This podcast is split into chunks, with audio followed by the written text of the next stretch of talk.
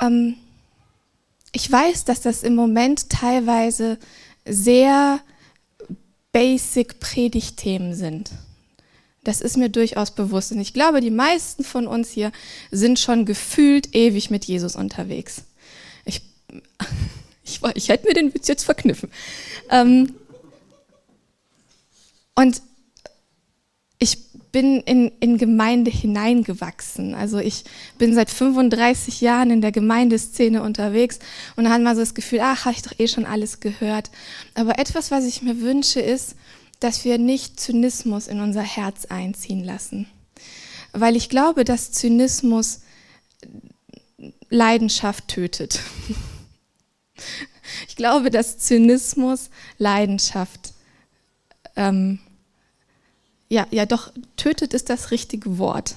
Weil wenn du keine Leidenschaft mehr hast, dann ist es schwierig, irgendwie durchs Leben zu gehen. Leidenschaft ist etwas, das zieht uns. Leidenschaft ist nichts, was uns antreibt, weil getrieben zu sein, finde ich anstrengend. Aber Leidenschaft ist etwas, was mich zieht, ähm, was mich lockt, was mich ähm, begeistert macht. Und, und deshalb wünsche ich mir, dass wir als Gemeinde nicht zynisch werden und denken, ah, komm, das kenne ich doch alle schon und so.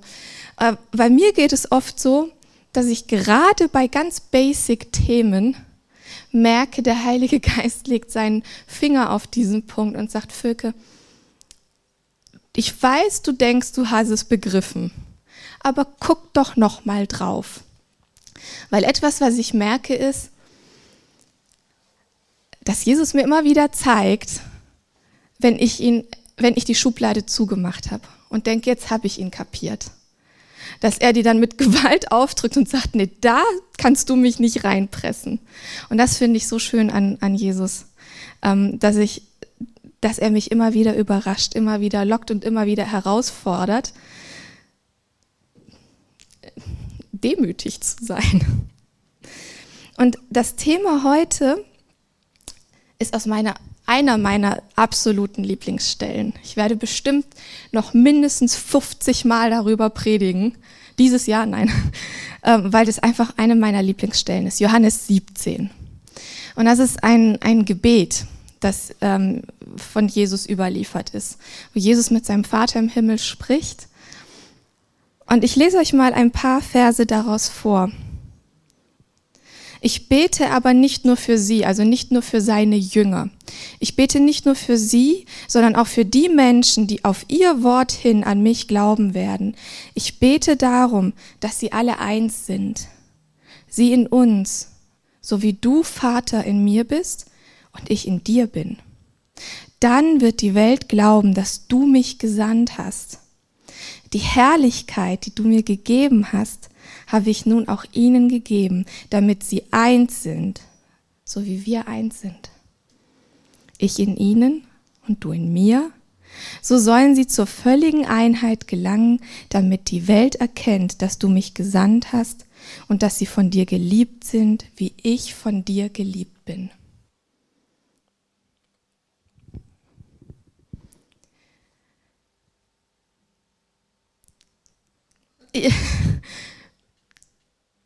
Mich bewegt das sehr. Es gibt manchmal Momente, wo ich weiß, der Heilige Geist zeigt mir etwas und es lässt mich nicht kalt. Und mich bewegt es sehr zu lesen, was Jesus hier betet. Jesus zeigt hier sein Herz. Und Jesus zeigt das Herz des Vaters, denn er war das perfekte Abbild des Vaters. Und wenn ich das lese, dann lese ich, dass es Jesus nicht um Programme ging.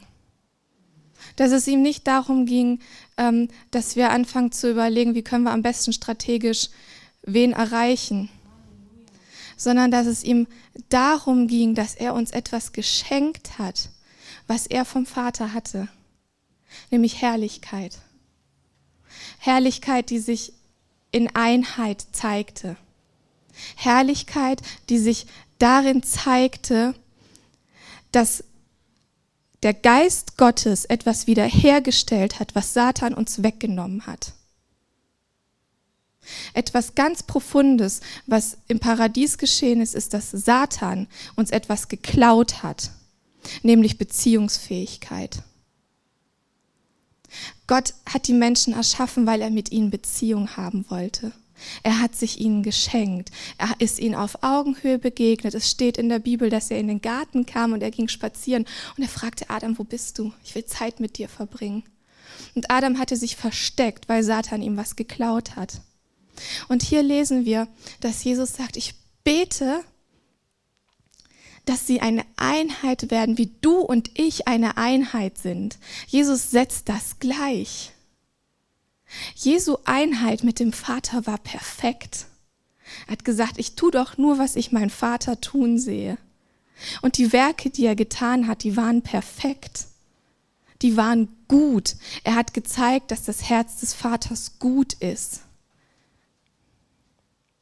Und diese, diese, diese Einheit, die er mit dem Vater hat, diese Einheit, die seine Identität gefestigt hat, die, die sein Wesen in Sicherheit gewogen hat, auch in Zeichen der Herausforderungen, in Zeiten der Herausforderungen, auch in Zeiten, wo es schwierig für ihn war, in Zeiten, wo er gebetet hat, Vater, wenn es irgendwie möglich ist, dann bitte erspar mir das.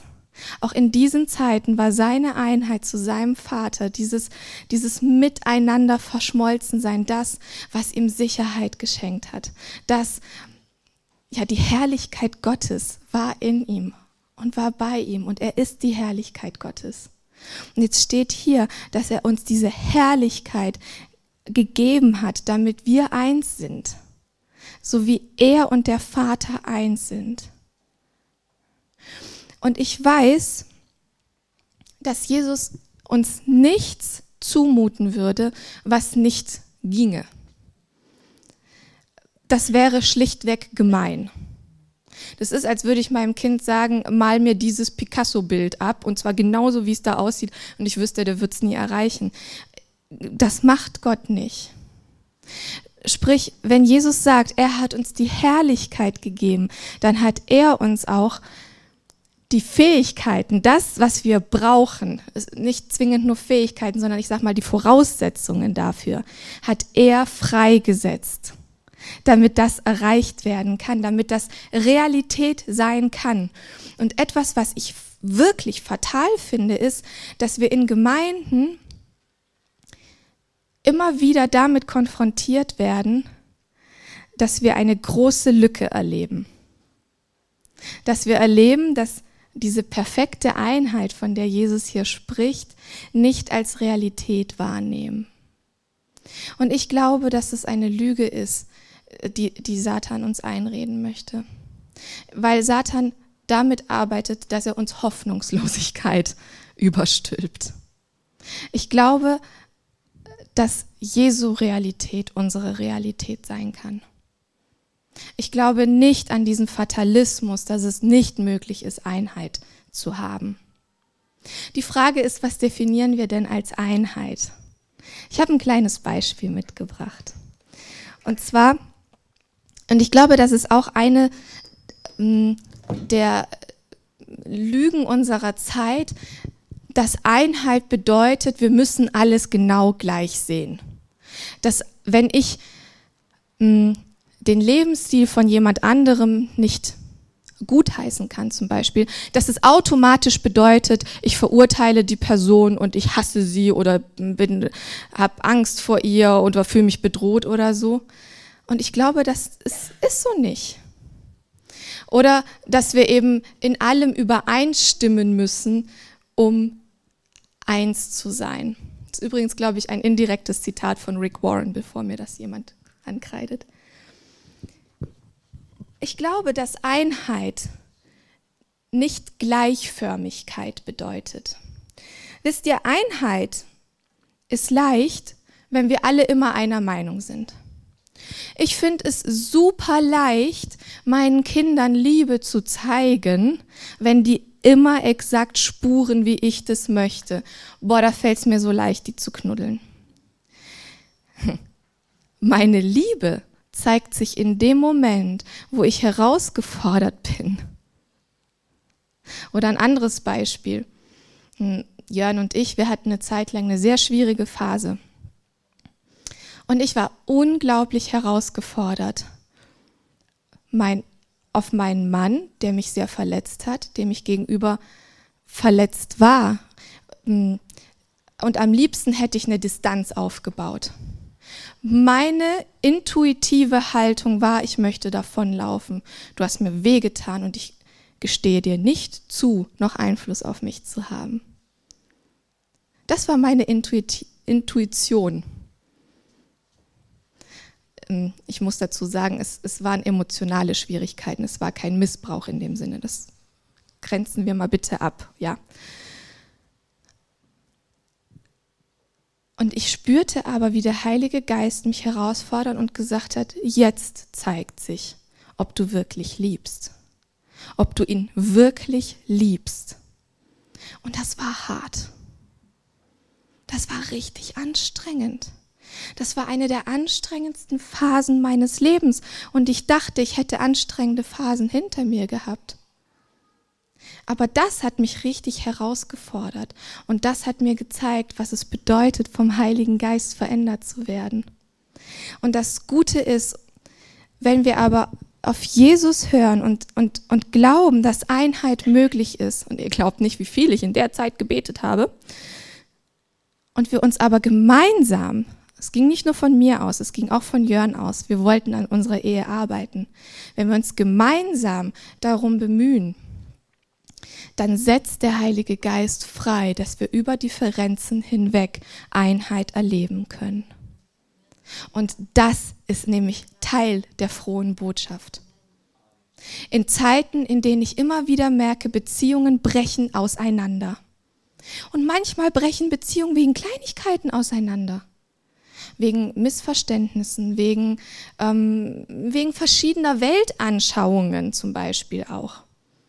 Es ist natürlich schon herausfordernder, wenn es Weltanschauungen sind. Und bei Beziehungen meine ich nicht Partner, nicht nur Partnerschaften, sondern auch Freundschaften oder so. Ne? Aber, aber ich finde es schwierig, ich finde es traurig, wenn das in der Gemeinde geschieht. In der Gemeinde, die eigentlich Gottes Herrlichkeit spiegeln soll. Und ich habe ja gesagt, ich, ich finde, Einheit ist nicht Gleichförmigkeit sondern wir dürfen unterschiedlich sein, wir dürfen unterschiedliche theologische Standpunkte haben. Das finde ich in Ordnung. Kann ich gut aushalten. Wir dürfen ähm, unterschiedlicher Meinung sein, was Kindererziehung betrifft, was Lebensentwürfe betrifft. Der eine ist mit Leidenschaft Veganer und der andere schmeißt sich am liebsten jedes Wochenende sein T-Bone Steak auf den Grill. Ah ja. ähm, das, das, ist, das ist solange wir Christus als Basis haben, solange wir Christus als Basis haben, solange Jesus Christus Herr unseres Lebens ist, soll er Macht über uns haben. Soll unser Leben sein Herrschaftsbereich sein. Und dann würde ich sagen, sind die Details Beiwerk. Darüber kann man diskutieren und ich diskutiere gerne und leidenschaftlich. Es macht mir Spaß. Muss man aber vielleicht nicht zwingend. Ich habe euch dieses Puzzle von unten mitgebracht, von den kleinen. Und wir haben hier Puzzleteile, die unterschiedlich sind. Die sind nicht genau gleich. Das hier hat hier über Eck die Ausbuchtungen, das hier hat die an der gegenüberliegenden Seite. Aber zusammen ergeben sie schon mal etwas, was man erahnen kann. Diese zwei, die zusammenkommen, sind super unterschiedlich. Sie sind super unterschiedlich. Ich würde sagen, ich bin das hier. Das hier darf Alex sein. Und wir sind super unterschiedlich. Ich meine, wir haben die gleiche Frisur und die gleiche Haarfarbe. Das ist übrigens unser neues Markenzeichen hier. Aber wir sind super unterschiedlich und zusammen ergeben wir eine Einheit. Das hier ist eine neue Einheit. Ist das nicht schön? Man erkennt plötzlich, oh, da ist mehr. Da ist mehr. Es ergibt plötzlich ein Bild. Das sind hier zwei Hunde, ich weiß, es ist ja recht klein, zwei Hunde, die zusammen an einem Strick ziehen. Uh, fällt mir jetzt erst auf, wie wunderschön dieses Bild ist. Was geschieht aber, wenn noch mehr Teile zusammenkommen, die super unterschiedlich sind und die zu einer Einheit verschmelzen? Dann hat man nämlich dieses herrliche Bild. Oh. Das ist gleichzeitig Werbung für den Kindergottesdienst. Da könnt ihr jeden Sonntag puzzeln. Wisst ihr, worauf ich hinaus möchte? Wir können super unterschiedlich sein und wir dürfen das sein. Wir wollen Vielfalt und Diversität durchaus auch feiern. Ich finde es schön, dass wir unterschiedlich sind, denn manchmal gibt es Tage, da mag ich mich selber nicht. Und es wäre richtig fatal, wenn ich dann auch noch mit 30 Mal mir konfrontiert wäre. Stellt euch das mal bitte vor. Es gibt Tage, da gucke ich in den Spiegel und denke, und dann merke ich, ich komme hierher und bin mit Menschen konfrontiert, die anders sind als ich, in denen ich aber Gottes Schönheit sehe, in denen ich Jesu Gegenwart sehe, in denen ich merke, der Heilige Geist bewegt sich in ihnen und es gibt mir Hoffnung. Ich komme mit Menschen zusammen, mit denen ich mich austausche, von denen ich die God Stories höre, von denen ich höre, wie sie mit Jesus unterwegs sind, was sie mit Jesus alles schon erlebt haben. Und es gibt mir Hoffnung. Gibt mir Hoffnung, was du mir erzählt hast, Anna. Zum Beispiel über deine Erkrankung, die jetzt nicht mehr deine ist. Ähm, das, das gibt mir Hoffnung für chronische Krankheiten, die meinen Mann betreffen. Es gibt mir Hoffnung, God Stories zu hören. Es gibt mir Hoffnung, Christus in Menschen zu entdecken, die nicht sind wie ich. Weil wir einander brauchen, um das Bild der Herrlichkeit, die Christus uns, das Christus uns geschenkt hat, zu vervollständigen. Ich alleine repräsentiere nicht Christus. Und das ist gut so. Denn meine Schublade ist klein. Und ich versuche ihn da reinzupressen, damit er Ganz oft ist das so, damit er in meine Vorstellungen passt. Und er sagt, nee, nee, nee, du musst dich meinen Vorstellungen anpassen. Das bedeutet eben auch, verändert zu werden. Und ich glaube, dass darin eben wirklich ein Geheimnis verborgen ist. Dass Jesus der uns natürlichen Auftrag gegeben hat, der gesagt hat, geht hin und macht zu Jüngern und treibt aus und äh, weckt auf und macht heil und versorgt. Das alles hat er uns als Auftrag gegeben. Und ich finde das schön, denn ich bin gerne aktiv. Ich habe, wenn ich mal ein paar Tage nichts gemacht habe, habe ich Hummeln im Hintern. Dann will ich irgendwie wieder was entwerfen und kreieren und machen und mir überlegen. Das ist so und das, das tut mir gut, dass Jesus mir Verantwortung schenkt. Kennt ihr das von Kindern, wie stolz die sind, wenn die was machen dürfen? Und sie merken, du traust mir ja was zu. So fühle ich mich manchmal, wenn ich darüber nachdenke, was Jesus uns anvertraut hat. Aber was das Schöne darin ist, ist, dass es gar nicht so sehr darum geht, was wir tun, sondern dass es vielmehr darum geht, was wir sind, was er freisetzt. Auch da geht es ja nicht darum, dass wir jetzt mit einem Leistungsdruck reingehen und sagen, ah, wir müssten jetzt Einheit sein. Lass mal Einheit machen. Sondern es geht darum, dass Gottes Barmherzigkeit, seine Herrlichkeit setzt mich frei. Seine Herrlichkeit macht mich entspannt. Seine Herrlichkeit macht mich frei von Druck, denn sie zieht mich eher. Und es geht darum, seiner Herrlichkeit, seiner Barmherzigkeit Raum zu geben. Und ich kenne niemanden, der barmherziger gewesen wäre als Jesus. Niemanden, der sich mehr über Grenzen hinweggesetzt hätte als Jesus, wenn es darum ging, auf Menschen zuzugehen.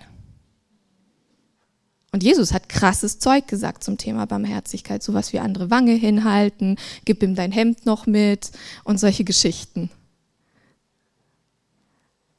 Jesus war manchmal schon sehr plakativ. Was ich mag, denn ich bin die Frau fürs Grobe, ich muss das manchmal auch so kapieren. Es geht nicht darum, was wir tun, sondern es geht darum, was wir sind. Und an unserer Einheit, an unserer Liebe. Jesus sagt, auch im Johannesevangelium, an eurer Liebe zueinander soll die Welt erkennen, wer ich bin. An unserer Liebe zueinander. Und ich finde, Liebe zeigt sich immer erst dann, wenn wir es schaffen, Konflikte miteinander zu bewältigen. Liebe ist nicht, wir finden uns alle nett, weil nett ist die Schwester von. Ist so. Sondern Liebe ist, Liebe ist von Scheiße. Von Scheiße. Liebe ist, wenn wir, das wird nicht geschnitten, das bleibt drin. Liebe ist, wenn wir merken, dass eine Kluft zwischen uns sich auftun möchte. Und wir sagen, nein, wir wissen, dass wir von Christus dazu berufen sind, in Beziehung miteinander unterwegs zu sein, über Klüfte hinweg. Wir sind dazu berufen, zu lieben, auch wenn es uns manchmal schwer fällt. Wir sind dazu berufen, Hindernisse zu überwinden. Wir sind dazu berufen, wir, in der Bibel steht, mit meinem Gott kann ich über Mauern springen. Ich glaube, wir gehen noch mal so weit und sagen, mit meinem Gott reiße ich die Mauern ein. Wir sind dazu berufen, die Werke des Teufels zu zerstören, wie Jesus sie schon zerstört hat. Aber er nimmt uns in seine Tradition mit hinein. Und im gleichen Kapitel sagt Jesus auch, die Sünde ist es, dass sie nicht an mich glauben. Und merkt ihr, da geht es wieder um Beziehung geht nicht um Dinge, die wir tun. Es geht um Beziehung. Es geht darum, dass Satan geschafft hat, eine Kluft zwischen Gott und Mensch herzurichten. Und, und wir möchten ihm das nicht zugestehen. Ich möchte ihm kein Stück Boden zugestehen, wenn ich weiß, dass Christus uns zu was Neuem herausgefordert hat. Wenn ich weiß, dass er uns dazu berufen hat, Einheit zu sein weil ich ihm glaube und weil ich glaube, dass es möglich ist. Ich glaube nicht, dass das Utopie ist. Das glaube ich nicht, weil Jesus kein Lügner ist. Jesus ist derjenige, der uns liebt und der uns frei macht. Und Freiheit bedeutet, dass ich, die, dass ich entscheiden darf, wie ich handle. Freiheit bedeutet, ich lasse mich nicht von meinen Emotionen leiten, sondern ich lasse mich vom Heiligen Geist leiten. Das heißt nicht, dass die Emotionen schlecht sind. Emotionen sind was Gutes. Und ich finde es schön, dass wir Emotionen haben und fühlen dürfen. Und unsere Emotionen zeigen uns ja auf, was unsere Seele beschäftigt. Aber Freiheit bedeutet für mich, nicht meine Emotionen lenken mich, sondern der Heilige Geist lenkt mich.